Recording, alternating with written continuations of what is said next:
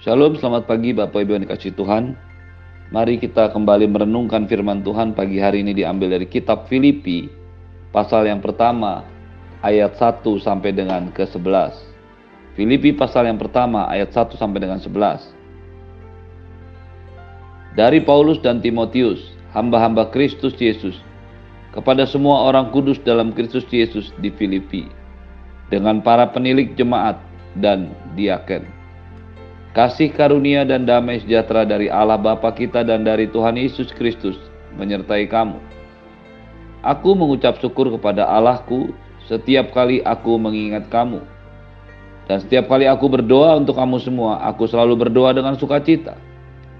Aku mengucap syukur kepada Allahku karena persekutuanmu dalam berita Injil, mulai dari hari pertama sampai dengan sekarang ini akan hal ini aku yakin sepenuhnya, yaitu ia yang memulai pekerjaan yang baik di antara kamu, akan meneruskannya sampai pada akhirnya pada hari Kristus Yesus.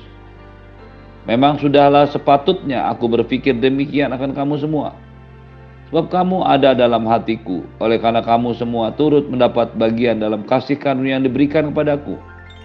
Baik pada waktu aku dipenjarakan, maupun pada waktu aku membela dan meneguhkan berita Injil Sebab Allah adalah saksiku betapa aku dengan kasih mesra Kristus Yesus merindukan kamu sekalian.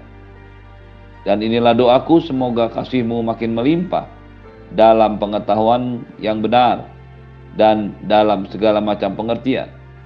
Sehingga kamu dapat memilih yang baik supaya kamu suci dan tak bercacat menjelang hari Kristus. Penuh dengan buah kebenaran yang dikerjakan oleh Yesus Kristus untuk memuliakan dan memuji Allah. Bapak Ibu yang dikasih Tuhan, surat Paulus kepada jemaat di Filipi ditulis sekitar tahun 58 sampai 60-an. Ketika Paulus sedang berada di dalam penjara. Kita tidak tahu di penjara mana Paulus sedang dipenjarakan ketika ia menulis surat kepada jemaat di Filipi tetapi berdasarkan apa yang dikatakannya tentang keberadaan istana pada penulisannya di kitab Filipi, kemungkinan ia sedang berada di penjara di kota Roma. Surat Paulus kepada jemaat di Filipi yang diantarkan oleh Timotius merupakan lanjutan dari pelayanan Paulus dan Silas ketika ia ketika mereka memberitakan Injil ke kota Filipi. Untuk diketahui, kota Filipi adalah kota pertama yang didatangi oleh Paulus dan Silas di daratan Eropa.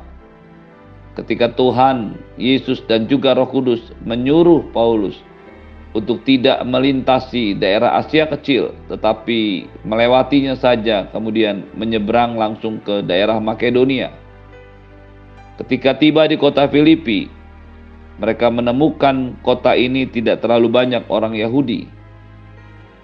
Hal ini dibuktikan dengan tempat sembahyang orang Yahudi yang berada di luar gerbang kota. Ketika tiba di sana, Paulus akhirnya bertemu dengan Lydia, penjual kain ungu, yang meminta mereka untuk menumpang di rumahnya. Sesudah memberitakan Injil dan membawa banyak orang-orang, akhirnya gereja atau jemaat Tuhan di kota Filipi ini berdiri. Apa yang dilakukan oleh Paulus tentu saja tidak selalu mudah. Pada akhirnya ada masalah di sana yang kemudian akhirnya membawa Paulus di penjara. Dan dengan cara yang ajaib Tuhan melepaskan Paulus dan Sila dari penjara. Bahkan membuat kepala penjara itu percaya dan bertobat menerima Yesus sebagai juru selamat pribadi beserta dengan keluarganya. Pagi hari ini kita mulai melihat apa yang dituliskan Paulus setelah Paulus meninggalkan kota Filipi. Setelah Paulus melayani di kota Filipi, merintis dan mendirikan jemaat di kota Filipi. Lalu kemudian meninggalkan mereka. Surat Paulus adalah surat pengembalaan yang tentunya berisi tentang hal-hal yang harus diketahui oleh jemaat di Filipi. Dan tentunya ini sangat berkorelasi dengan hidup Anda dan saya sebagai orang-orang Kristen pada masa kini. Ayat yang pertama mengatakan dari Paulus dan Timotius, hamba-hamba Kristus Yesus, kepada semua orang kudus dalam Kristus Yesus di Filipi dengan para penilik jemaat dan diaken. Perhatikan baik-baik bagaimana Paulus menyatakan dirinya. Dia tidak pernah menyatakan dirinya sebagai rasul, sebuah jabatan yang mengundang atau bermakna penghormatan. Sebuah kedudukan yang bisa saja membuat orang menjadi salah, mengerti, dan terjebak ke dalam ketinggi hatian. Justru Paulus memperkenalkan dirinya sebagai hamba Kristus Yesus. Kata hamba ini berasal dari bahasa Yunani dulos. Dulos diterjemahkan sebagai hamba. Tetapi dalam konteks kehidupan pada masa itu, dulos ini digunakan untuk menyatakan diri sebagai budak. Orang-orang yang terikat, orang-orang yang tidak punya kebebasan, orang-orang yang tidak punya pilihan, orang-orang yang harus mengikuti tuannya, apa pun yang tuannya katakan. Ketika Paulus menyatakan dirinya sebagai hamba Kristus, maka tentu saja ini merupakan sebuah kebenaran rohani yang luar biasa, yang harus disadari oleh para hamba-hamba Tuhan masa kini sekalipun. Siapa pun Anda dan saya, kita ini adalah hamba-hamba budak-budaknya Kristus Sejatinya, sekalipun Anda dan saya punya free will, punya kehendak bebas untuk memutuskan melakukan yang baik atau yang tidak baik, mengikuti kehendak sendiri atau kehendak Tuhan. Kenyataan Anda dan saya diberikan free will oleh Tuhan. Tidaklah boleh diartikan sebagai kebebasan untuk melakukan semuanya. Betul, Anda dan saya punya kesempatan untuk memilih. Anda dan saya punya hak untuk memilih. Tetapi ketika Anda dan saya percaya kepada Tuhan Yesus, lalu bertobat dan menerima Yesus sebagai Tuhan dan Juru Selamat pribadi, maka sejatinya setiap kita adalah hamba-hamba atau budaknya Kristus. Yang dimaksudkan Paulus ini menjadi sebuah pengingat bagi Anda dan saya bahwa hidup Kristen, hidup Anda dan saya, kekristenan, dimulai dari keselamatan yang merupakan kasih karunia yang diberikan oleh Tuhan Yesus. Tapi setelah Anda dan saya menerima kasih karunia dan keselamatan secara cuma-cuma dari Tuhan Yesus, maka Anda dan saya harus mengikatkan diri kita, menjadikan diri kita sebagai budak-budaknya Kristus. Hal ini tidak mengganggu free will kita. Justru hal ini menjadi sebuah keputusan yang harus Anda dan saya ambil. Menjadi budak-budaknya Kristus. Orang-orang yang punya hak tapi menyerahkan haknya. Orang-orang yang punya pilihan tapi menyerahkan pilihannya. Hanya mengikuti Tuhan Yesus saja. Apa yang dia mau kita kerjakan, itulah yang kita kerjakan. Apa yang ke mana dia mau kita pergi, itulah di mana kita pergi. Itulah yang ditunjukkan oleh Paulus ketika dia mau masuk ke daerah Asia Kecil. Roh Kudus melarang dia melintasi tanah Frigia. Bahkan kemudian Roh Yesus juga melarang dia. Sehingga akhirnya beberapa waktu kemudian dia mendapatkan sebuah penglihatan lambaian tangan dari orang-orang Makedonia. Dan ketika melihat penglihatan itu, maka Paulus akhirnya memutuskan mereka harus pergi menyeberang ke Makedonia. Inilah gambaran sejati seorang budak. Seorang budak punya hak, tapi tidak mau menggunakan haknya karena haknya sudah dibeli oleh tuannya. Anda dan saya punya free will, punya kehendak bebas untuk melakukan apa pun saja, apa pun juga. Karena itulah hakikat kita sebagai manusia yang diciptakan Allah dengan free will tapi ketika Yesus mati di kayu salib buat Anda dan saya dan Anda dan saya menerima keselamatan daripadanya. Sudah seharusnya Anda dan saya memberikan kebebasan berpikir, kebebasan berkehendak kita. Mengabdikan diri kita menjadi budaknya Kristus. Apa saja yang dia mau kita kerjakan, kita kerjakan. Ke mana saja dia mau kita pergi, ke sanalah kita pergi. Inilah pernyataan yang luar biasa yang dikatakan oleh Paulus yang juga harus disadari oleh setiap orang Kristen, bahkan hamba-hamba Tuhan sekalipun. Anda dan saya adalah dulosnya, budaknya Kristus.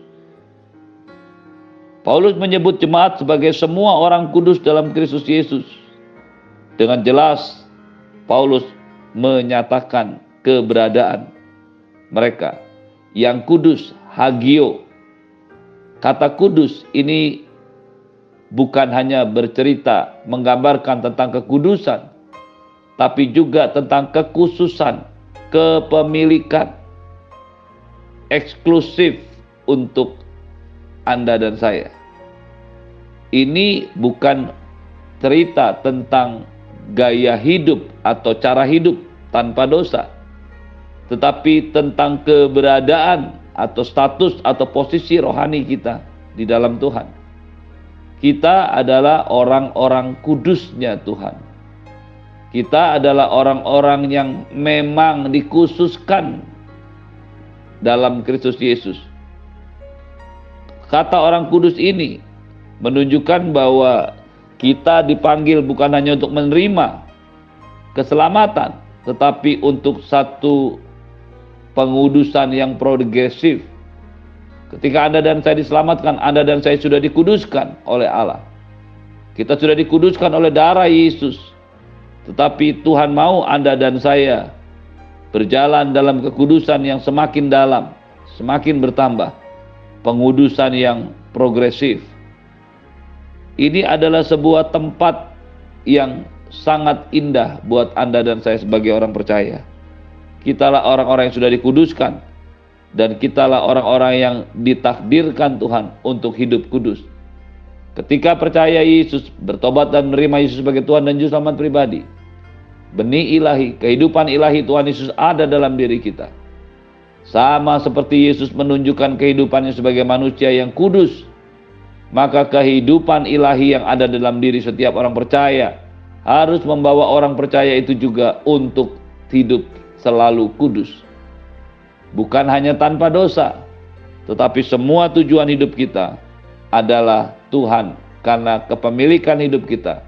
Jelas kita adalah milik-milik Tuhan. Kasih karunia dan damai sejahtera dari Allah Bapa kita dan dari Tuhan Yesus menyertai kamu. Ada satu doa berkat yang sering disampaikan oleh Paulus dalam surat-suratnya. Salah satunya adalah yang kita baca barusan. Kasih karunia dan damai sejahtera dari Allah Bapa kita dan dari Tuhan Yesus Kristus menyertai kamu. Kasih karunia Allah lah yang menyelamatkan Anda dan saya. Kasih karunialah Allah yang membuat Anda dan saya bisa hidup sampai dengan hari ini. Seringkali tanpa alasan yang terlalu jelas. Tapi kasih karunia Allah itu dinyatakan buat kita buat Anda dan saya miliki, buat Anda dan saya hidupi. Damai sejahtera dari Bapa itu merupakan sebuah damai sejahtera yang tidak bisa dinilai dengan uang, tapi sebuah kebahagiaan, ketenangan, kepuasan karena penyertaan Tuhan. Aku mengucap syukur kepada Allahku setiap kali aku mengingat kamu. Lihat apa yang dilakukan oleh Paulus. Setiap kali dia mengingat orang-orang di Filipi, dia selalu mengucap syukur. Mengapa dia mengucap syukur? Ayat kelima berkata, Aku mengucap syukur Allahku kepada Allahku karena persekutuanmu dalam berita Injil mulai dari hari pertama sampai dengan sekarang ini. Paulus selalu mengingat jemaat atau orang-orang di Filipi dan ketika ia mengingat mereka, ia selalu mengucap syukur. Mengapa? Karena persekutuan berita Injil yang dimulai dengan cara yang ajaib di kota Filipi. Sama seperti Allah memulai pekerjaan yang baik dalam hidup kita Ketika Allah mencari Anda dan saya, semuanya adalah pekerjaan Tuhan, semuanya adalah kasih karunia Tuhan. Inilah yang disyukuri oleh Paulus melihat bagaimana rencana Tuhan yang membawa banyak orang Filipi datang kepadanya. Setiap kali kita mengingat bagaimana Tuhan menyelamatkan kita, kita akan melihat banyak cara ajaib yang dilakukannya yang kita tidak mengerti dan bahkan sadari. Tetapi Tuhan akhirnya menyelamatkan Anda dan saya. Itulah persekutuan dalam berita Injil Itulah hubungan ilahi yang dimulai dari mulai pertobatan dan percaya kita kepada Tuhan Yesus sebagai Tuhan dan Juru pribadi. Setiap kali Paulus ingat jemaat Filipi, dia selalu mengucap syukur.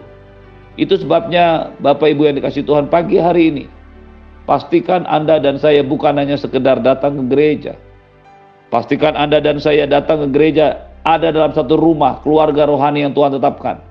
Di mana ada gembala, ada pendeta, ada hamba Tuhan yang betul-betul mengingat Anda.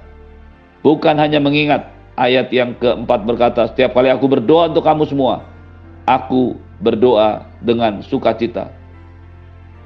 Kebenaran-kebenaran inilah yang tidak akan pernah Anda dan saya dapatkan dari hubungan gereja melalui virtual atau online. Ketika Anda dan saya tergabung dalam gereja ibadah, maka Anda dan saya memiliki orang-orang, para pemimpin, para hamba-hamba Tuhan, para gembala yang berdoa, yang selalu mengingat kita, yang selalu mendoakan kita, yang selalu mengucap syukur untuk setiap kemajuan, progres, pertumbuhan rohani kita kepada Tuhan. Tidak pernah ini kita dapatkan dalam sebuah gereja yang hanya mengandalkan ibadah online. Anda dan saya harus ada dalam satu komunitas ilahi yang memang Tuhan tetapkan dan Tuhan bawa setiap pemimpinnya untuk mengingat Anda, mengucap syukur dan berdoa buat Anda. Pastikan Anda dan saya selalu berjalan dalam setiap rencana Tuhan. Terimalah berkat yang berlimpah dari Bapa di surga, cinta kasih dari Tuhan Yesus penyertaan yang sempurna dari Roh Kudus, menyertai hidupmu hari ini dan sampai selama-lamanya. Dalam nama Tuhan Yesus semua yang percaya katakan amin. Shalom, selamat pagi, Tuhan Yesus berkati.